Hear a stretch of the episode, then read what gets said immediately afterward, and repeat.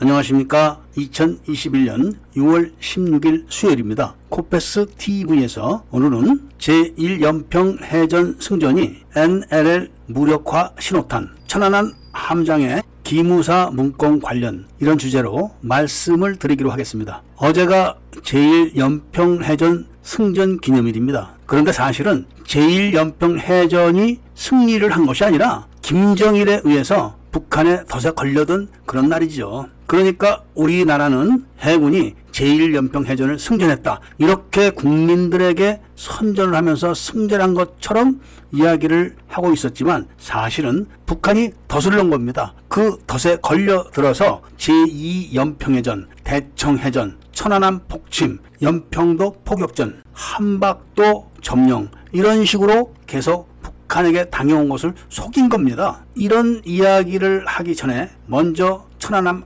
함장이 11년 동안 숨겨왔던 기무사 문건에 대한 말씀을 드리겠고 그와 유사했던 제2연평해전 이후에 국군 감청사령부에서 비슷한 증언을 했다가 강제 예편된 사건도 설명을 드리겠습니다. 잘 아시는 것처럼 저는 천안함에 대한 이야기를 잘 하진 않습니다. 너무나 뻔한 이야기를 북한을 옹호했던 사람들이 누군가 그 사람들을 잘 주시를 하시면 됩니다. 천안함 전 함장 이 사람이 자신이 직접 피해를 본 당사자로서 보고를 했어도 보고가 다 누락된 것을 알고 국가 주요 인사들이 해군 이함대 사령부 식당에서 회의를 할 때 그때 본 문건을 복사를 해서 지금까지 숨겨왔다는 겁니다. 그러니까 피해를 본 함장으로서 자신이 보고를 분명히 했는데도 왜곡되고 누락되는 것을 확인하면서 뭔가 이상하다 이런 생각을 했던 것이죠. 그러니까 그 내용을 간단히 요약하면은 기무 사령부 그곳에서 북한이 수중으로 침투한다는 정보를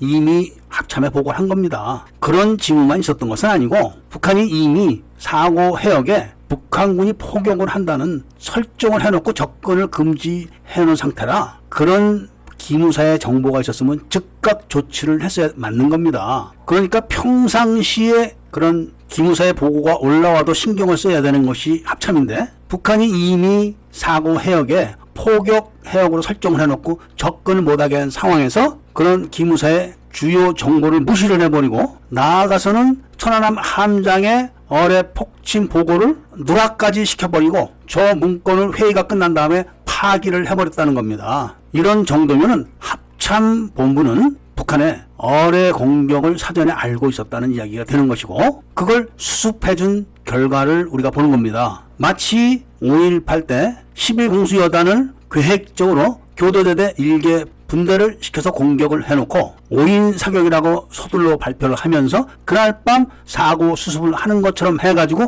11공수 이동 통로를 이용해서 도청에 있던 서울서 지원 나온 대학생 600명이 그 길로 차량 19대를 이용해서 빠져나간 것과 똑같은 행위죠. 이뿐만 아니라 천안함 폭침 이전에 있었던 제2연평 해전 때 그 연평 해전이 수상하다 이런 이야기가 나왔을 때 국군 감청 사령부의 사령관이 국회에서 그런 세세한 이야기를 했다가 강제 예편당했습니다. 국군 감청 사령관이 이것은 통상적인 사고가 아니라 계획적인 공격이고 그 징후가 있었다. 이런 이야기를 했다가 피해를 본 거죠. 그러니까 지금까지 말씀드렸던 사건들만 놓고 봐도 합참이라든지 전투교육사령부라든지 이런 데서 꼭 북 한을 위해서 일한 것처럼 된 결과를 우리가 지금 보고 있는 겁니다. 심지어는 한박도라는 대한민국 영토에 북한군이 갑자기 진주를 했는데 그 한박도가 원래 북한 땅이다. 이렇게 국방부가 강변하고 국민을 속이기까지 했습니다. 이게 전부 다 계획적인 북한의 공작이고 거기에 동참하고 있는 사람들은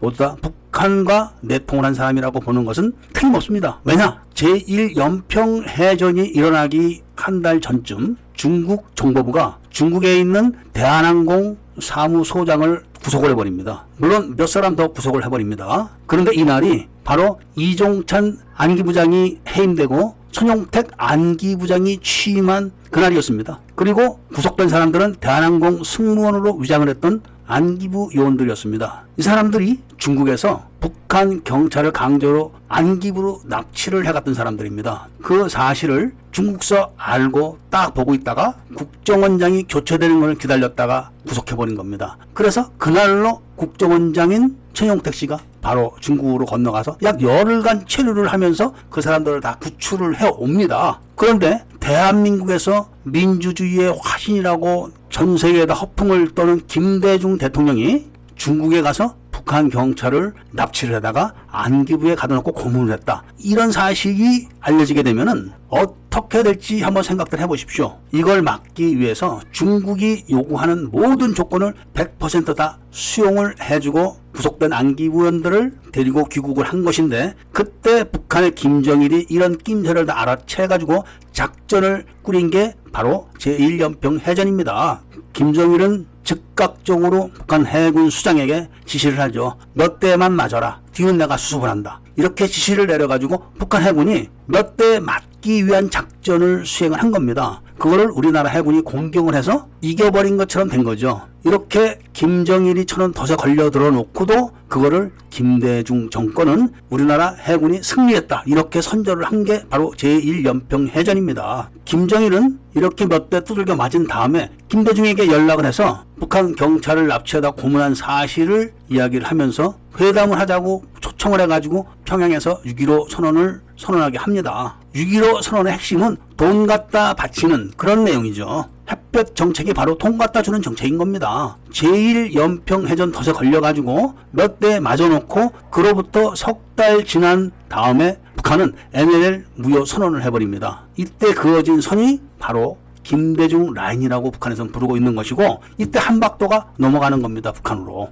그리고 김대중에게 우리가 맞은 것만큼 니들도 맞아봐. 이런 이야기를 해놓고 북한은 탱크포를 떼다가 고속정에다 설치를 하고 이런 준비를 합니다. 그런데 그때까지는 우리나라의 북파 공작원들이 북한을 넘어갔었습니다. 그러니까 그런 사실들이 북파 공작원에 의해서 우리나라 군대의 정보사령부로 정보가 넘어가는 거죠. 이거를 북한이 못하게 막아놨기 때문에 그때 우리나라에서는 정보함과 무인 정찰기에 대한 정보 수집 체계를 구축해 놓고 북파 공작원들에게 북파를 금지시켜 버립니다. 이게 바로 제2연평 해전이 일어나기 직전입니다. 그런데 육상에서 사용하는 무인기를 해상에서 사용하다 보니까 다 추락을 하는 거죠. 그래서 사용이 중지가 된 겁니다. 고의적으로 그렇게 한 겁니다. 그렇게 했기 때문에 한국에서는 북한에 대한 정보를 수집할 수 있는 길이 끊겨버린 거죠. 그때부터 대한민국은 무인 정찰기나 무인 공격기를 개발해서 NLL에 배치하는 것이 불문율로 금지되어 있는 겁니다. 이런 상황에서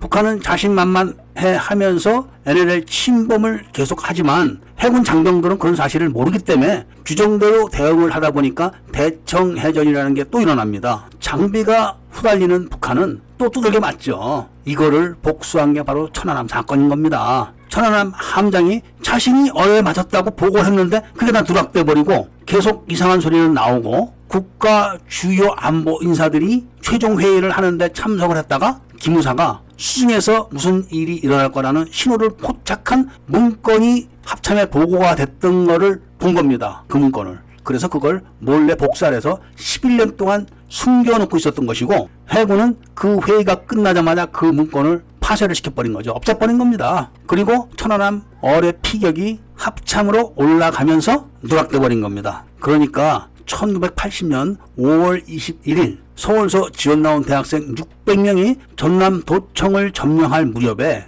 유병현 합참 의장이 목포 앞바다와 영광 앞바다를 경비를 하고 있는 해군 경비 부대를 전부 다 변산으로 보내버립니다. 해군 경비 병력이 없는 텅텅 빈 목포 앞바다와 영광 앞바다를 향해서 24일 한밤중부터 전남 도청에 주둔했던 600명의 서울서 지원 나온 대학생들이 차량 19대에 분승을 해가지고 그리로 간 겁니다. 그렇기 때문에 그 차량 19대가 41년 동안 흔적이 없어지고 돌아오지도 않고 있는 겁니다. 어느 분께서 이런 이야기를 믿을 수 없다. 그날 밤에 특전사 병력들이 눈에 불을 켜고 경비를 서고 있는데 차량 19대가 어떻게 갔겠냐 이런 이야기를 하시던데 일개 대대가 괴멸되다시피 한 11여단은 그날 밤 조사를 받기 위해서 모두 다 여단 병력 전체가 광주 비행장으로 철수를 했습니다. 그러니까 11여단은 11여단장부터 최하 쫄병까지 자신들이 지금 피해를 본 부대다. 그렇게 생각을 하고 전사한 전우들을 생각해서